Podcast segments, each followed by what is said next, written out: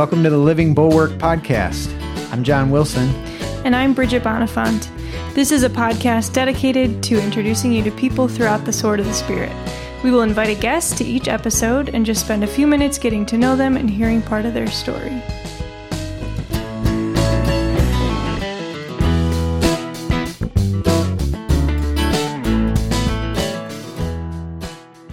This is Ashley Shaver. And I'm John Wilson, and this is the Living Bulwark Podcast. It's great having you in the co host seat, Ashley. Yeah. We miss Bridget as she's away for a few months.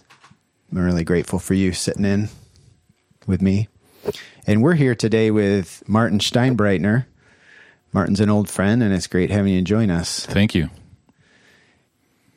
Martin lives um, outside of Ann Arbor, but doesn't hail from Southeast Michigan originally. Where are you from? And can you just tell us how you got connected with the Sword of the Spirit? Yeah, yeah. Well, I'm from Vienna, Austria, um, mostly known for the sound of music. And I got involved in uh, charismatic renewal when I was 14, at the very early, in the very early days of charismatic renewal in Austria. And uh, we eventually started a youth community, which then became a community with um, families, etc. And um, when uh, the community here from Ann Arbor started a, uh, an outpost in Belgium, that's how we got connected with them, and that was the beginning of our connection with. In those days, wasn't yet the Sword of the Spirit, um, but which eventually became the Sword of the Spirit. And then, for you personally, that became then a connection with the servants of the word and you lived spending some time in Ann Arbor. How did that come about? Yeah, it um, to make a long story short because it is a long story. Um, uh, before I met the servants of the word, I felt the Lord calling me to live single for the Lord, and so I made a an initial commitment for a year to the uh, to living single for the Lord in my community and in front of my community. And during that year, I met uh, Bruce Yocum, and I was sort of interested in what we now call a gap year. And uh, I mentioned, I thought, well, he could certainly point me in a direction. And sort of, as a side comment, I mentioned I was living single for the Lord, and said, well, maybe you should do this gap year uh, somewhere where there's brothers living. And they had just moved from Belgium to London, and so I uh, spent a first year uh, with the Servants of the Word in London. And then found your way to Michigan as your found my way to Michigan. Uh, it took a little while because in those days the servants of the word were um, uh, um, uh, a brotherhood simply for the community here in Ann Arbor, and uh, so originally uh, they well because there was so much interest from me and other people from outside of the U.S., uh, they had sort of a status of friends, and but then eventually the Servants the Word became international, and that's so I'd come to Ann Arbor before that, but uh, that's when I could finally really start the formation process and eventually um, uh, make my lifelong commitment. Interesting. Yeah, I didn't realize that that was kind of the uh, your connection was connecting with a development within the brotherhood, mm-hmm. its identity. You've done a lot of um, mission work mm-hmm. in a lot of different places. Um, is there some a, a, part of that you would highlight, or a, a continent, or a, an aspect of what you've seen? Yeah, I I guess uh, the most uh, the most uh, impactful for me personally were four years I spent in Lebanon uh, for two reasons. Uh, it's a beautiful place, but it was also uh, just after the Civil War, so it was a um, a battered and wounded country. But also, uh, the lingua franca in that community is Arabic. Even though some people speak French, some spe- people speak English, so I had to learn the language. So it was the most um, real missionary experience if you want just from from that perspective but also it's a culture that's significantly different that that also um, impacts you a great deal apart from the fact that people are beautiful and um, you know it was great great experience. So you were actually living there yes. that whole time? Yeah yeah. Wow. How many places have you lived in your lifetime? Well, I've never counted it, but obviously I grew up in Austria. Then I, uh, so I lived in, in London. I lived in Northern Ireland. I lived in Lebanon. I lived in um, in uh, uh, Michigan. I lived in Lansing.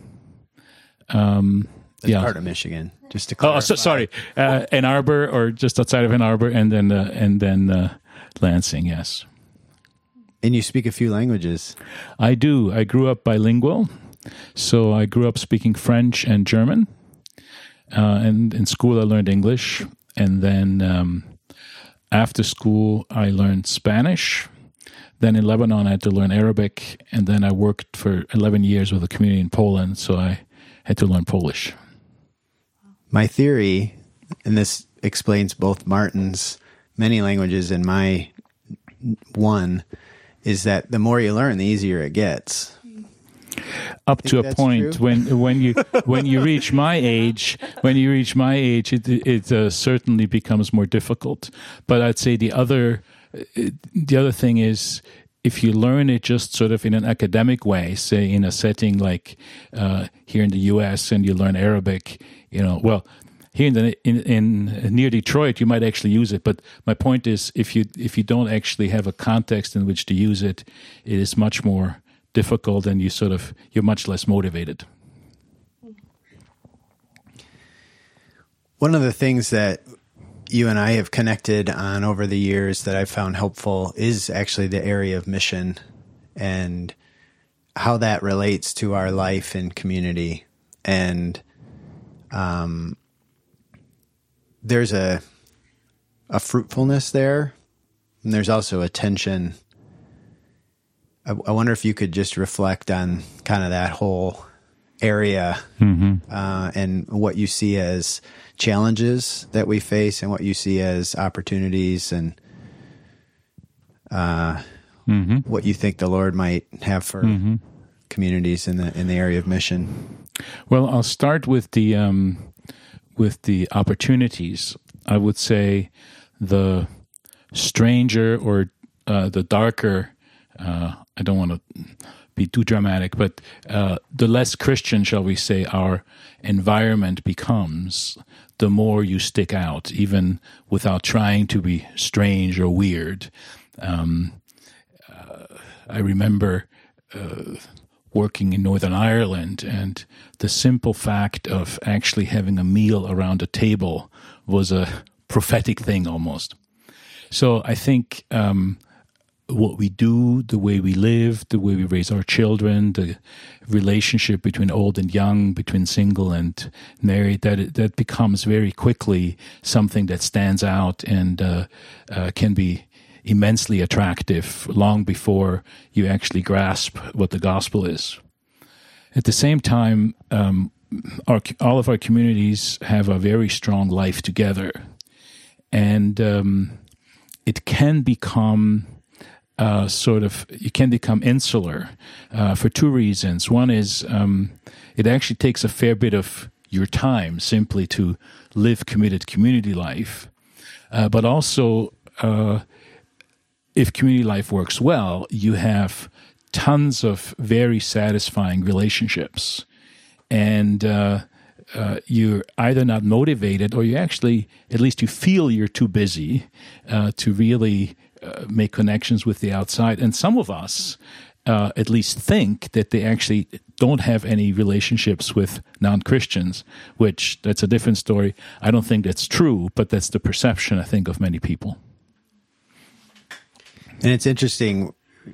Ashley's here, and we talked in the last episode of her experience connecting to community, and she's kind of on the newer side, although it's really not. She's not that new It anymore. doesn't feel like it. but I, I, I wonder for you, Ashley, that transition into community being a little fresher, how you see that, um, both again, opportunity, but also the tension. Like, do you feel yourself getting sucked into community life so much that, oh, I don't even know any non Christians anymore? Or are you still like, no, wait a minute, that's we need to not miss these opportunities. Yeah. Or are you some of both? I yeah, I'm a good in between. I talk about this a lot actually when I talk about my experience in community. And that's one of the it's like I have a love-hate relationship with this part of community because community became my life very instantly when I joined and I loved everything about it that it was very easy for me to say, okay, this is where I receive my life. This is what I'm going to mm-hmm. prioritize. But I grew up in public schools with a lot of non Christian friends and even family. And I very quickly just started to kind of ignore those and just like invest in mm-hmm. community relationships, mm-hmm. which just recently has caught up to me. And I've noticed, yeah, this probably isn't the healthiest. I think community life is very, um, gives you a lot of life, but it also, the point, right, is to give you a lot of vision for like, okay, we're in community together as Christians, like living this radical way of life. If we're not doing anything to like bring others in or go out and step into um, our non Christians friends' lives, then like what are we doing? There's no point in that. Um, so yeah, I go I go a lot of back and forth, but just recently trying to look at my life and say, okay, when am I like too busy with community that I don't have time for my friends and family that I used to? That's great. How can I change that? Yeah, so I find that interesting that you see that too. when you're saying that, I was nodding like, yeah, I agree. Yeah, Yeah, and I'm I'm very much the I don't know anyone. I I, I- I sometimes sit, don't even say I don't know any non Christians. I say I don't even know anyone outside of community, mm-hmm. and I do think that's not true. And it's a it's a certain kind of blindness and um, a limiting, really, I think, of what God can do. Because I think what I'm saying when I say that is there is nobody in my life that I believe God will use me to bring to Him, Right. if that makes sense. It's it's a lack of faith, not a lack of contact with other people. we um I, I worked with different communities on that very area, and one of the fascinating exercises is uh, we help them sort of do a matrix um, where you say, well, this is work, this is play, for lack of a better word, this is family, um, this is neighborhood, or something like that. And uh, first of all, write down all the people that you actually intersect with, and you realize, well, you know, the cashier at Kroger's and uh, uh, the guy who pump uh, where I pump my gas, etc. And uh, pick, then pick three people and start praying for them, uh, because that then exactly does what you uh, were describing. Uh, that suddenly God actually gives you faith that if you just invest a little bit in talking to this cashier every day, that something might actually happen. You know, so Yeah, and we we had a conversation here with some of our newer members in Word of Life, and we were ask some some people were asking about the place of evangelism and outreach in the the established community. We've got the outreaches around Yeah. the edges, but what about you know? Are we?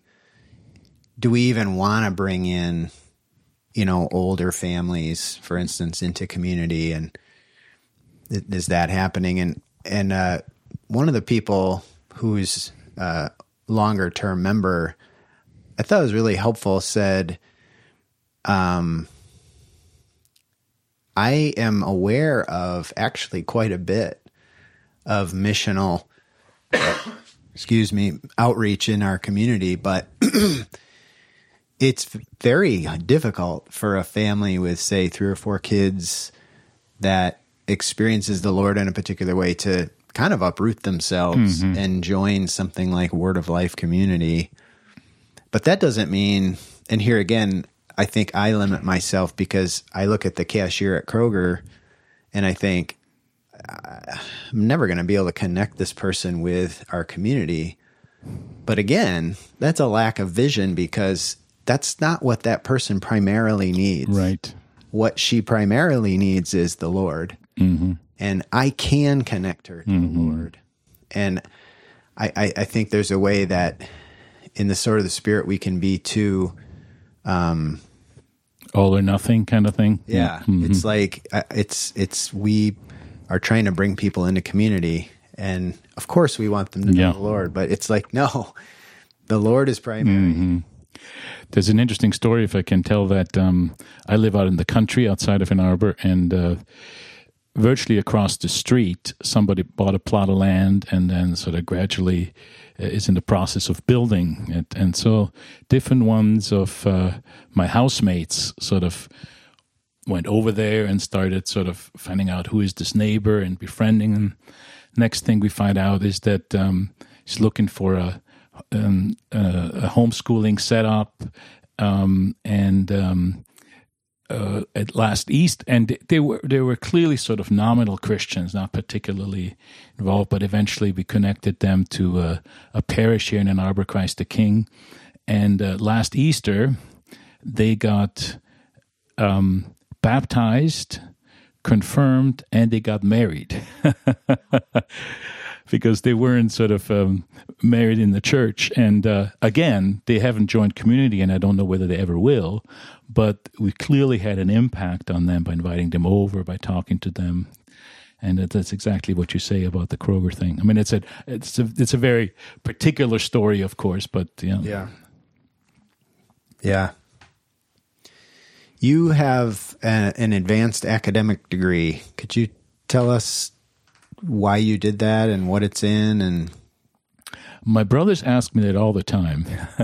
no, I have a I have a PhD in uh, organizational behavior, and uh, the background is I, I, did my undergraduate degree in uh, in business, and then really did very little with it except uh, during the periods when I um, uh, was doing sort of community administration. Uh, but I was quite interested in um, and I took a number of courses before I embarked on this uh, PhD uh, of uh, trying to understand how do you run organizations. I remember vividly a um, a course I went to uh, at a particular business school, and um, uh, this guy was sort of describing uh, an organization, and the, the, longer he went on, I go. Um, this is amazing. I mean, he's talking about my community. And uh, so I went up to him and said, How come you know so much about the, the, the organization I, am part of? And he says, Well, badly run organizations all look the same. uh, and uh, but so I I realized at some point that we can have this notion that just because we're a community or we're a Christian organization, uh, the other rules don't apply and we can't really learn anything. And so that was that was really my um, my motivation. And um, uh, I would say, I mean, I do a lot of. I've done a lot of uh, some somewhere between being an outside coordinator for a community and being a consultant, Be- because I actually think that you know outside coordinators are in some ways consultants in the spiritual stuff about it, but there's also how you set up your leadership and your communications, etc. So I've actually found it uh, very helpful as well. Could you draw out like uh, maybe this is dangerous, but one or two or three patterns that you see within the sword of the spirit within communities that are you you said poorly run organizations all look the same like what are some ways not to just focus on the negative, mm-hmm. but mm-hmm. what are some ways you see that mm-hmm. as organizations we could uh, do better?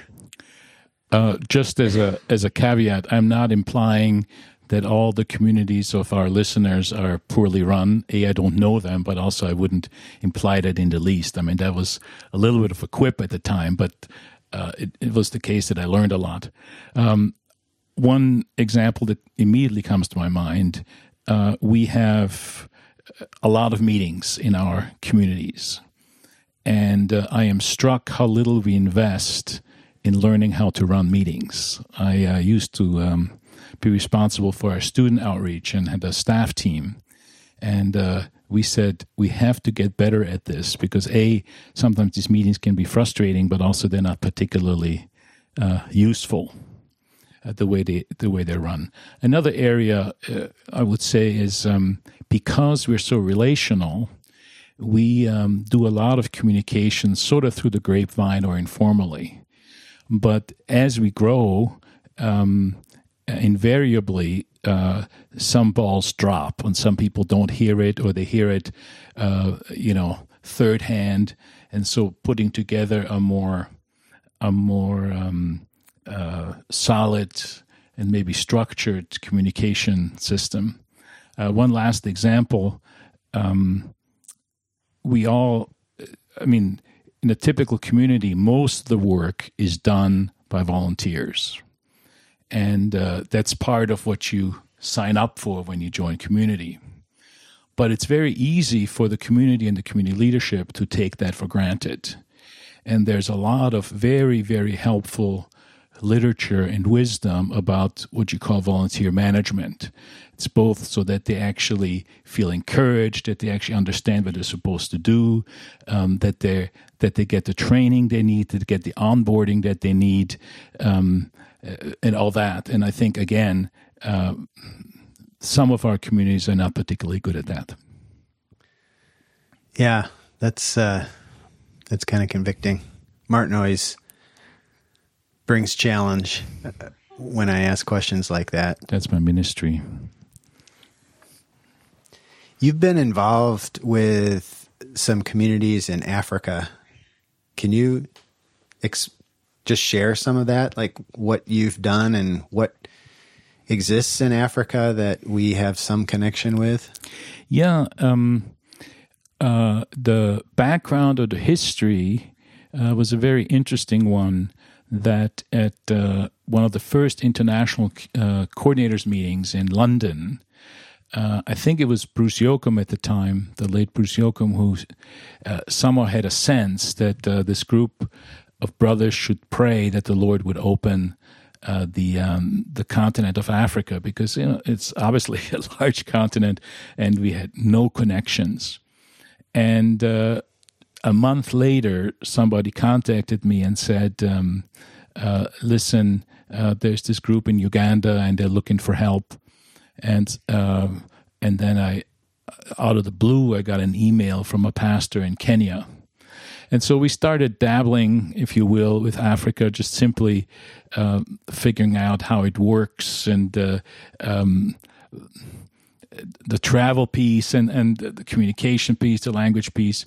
But right now, we do have two communities in Tanzania um, who, who are, um, you know, in formation. In fact, a couple of their leaders were at the international uh, uh, coordinators meeting in Asia because uh, one of the brothers from India, Luke Lobo, works with them primarily, and so that was a that was a good connection.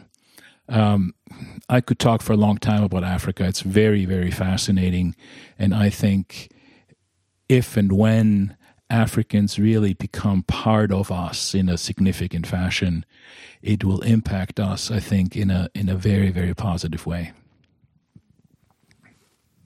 I'm just curious, talking to someone who's lived in so many different countries and communities, and from someone who has seen different communities. I was just in Glasgow a couple weeks ago mm-hmm. and have been to London and Northern Ireland. Um, there's something about what I appreciate about Sword of the Spirit is you can go to a new community in a brand new country and instantly feel like you're home. Mm-hmm. So, have you experienced it that way of moving so many times? Of yeah, just the communities feel like home no matter where you are. Yeah, uh, I would say so. I mean, obviously, uh, you also experience the differences.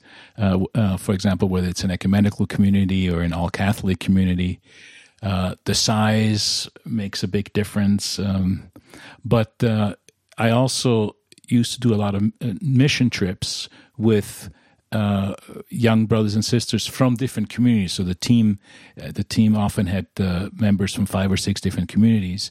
And one of the most striking things for them, because they hadn't traveled so much, was that people said, "Are you guys, you know, are you guys from the same place?" You know, you don't speak the same way, but you, there's something, there's sort of a spiritual DNA that's clearly the same for for all of them. So yeah, I agree with you.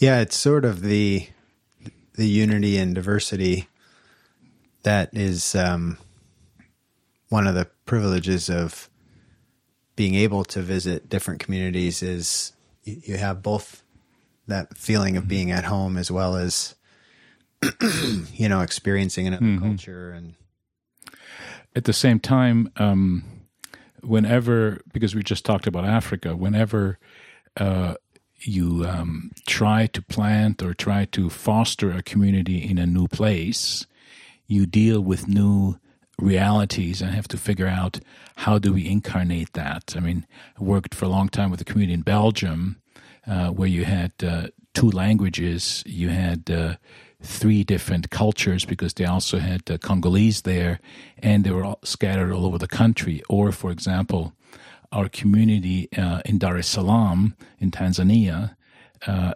there you find a you buy a house wherever you can find it. I mean, clustering is is unrealistic because the uh, housing market works very differently.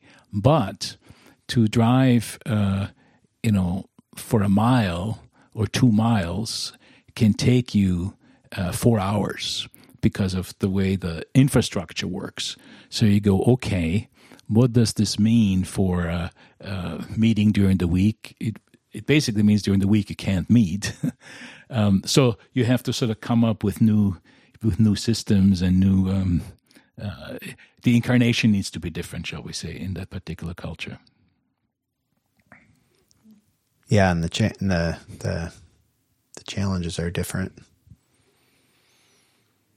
well, this is great martin i think we're about out of time thanks for Well, thank you for inviting us. me. It was uh, was nice.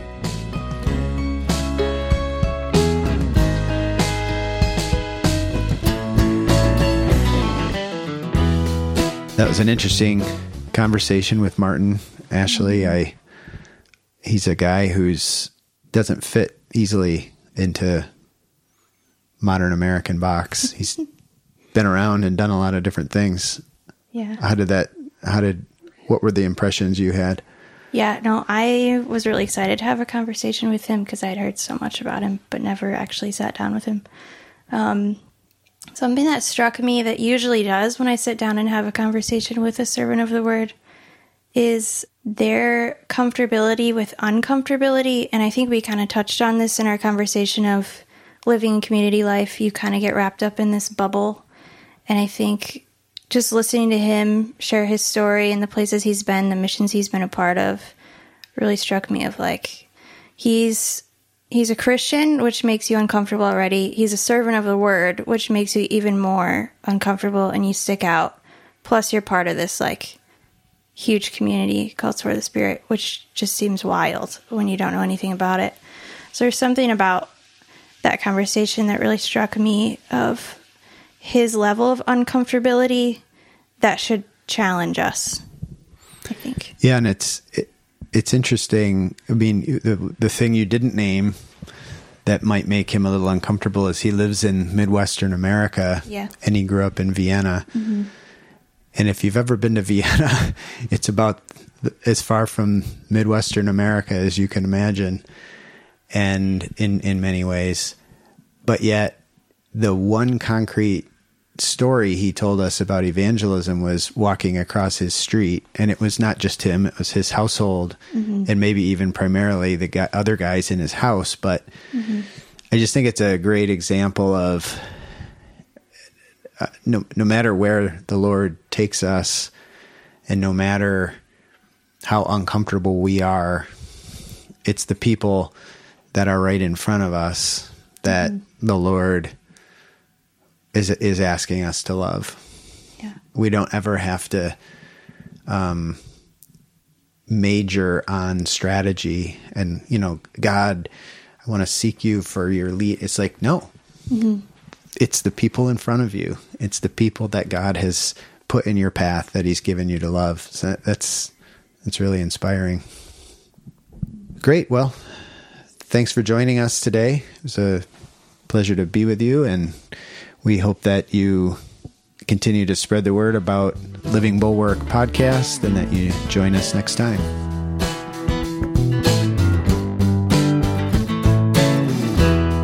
Living Bulwark is a Sword of the Spirit podcast. Our program is produced by John Wilson and Bridget Bonifant. Peter Wilson is our sound engineer, And music for our podcast was written and performed by Peter Wilson and Will Cannon.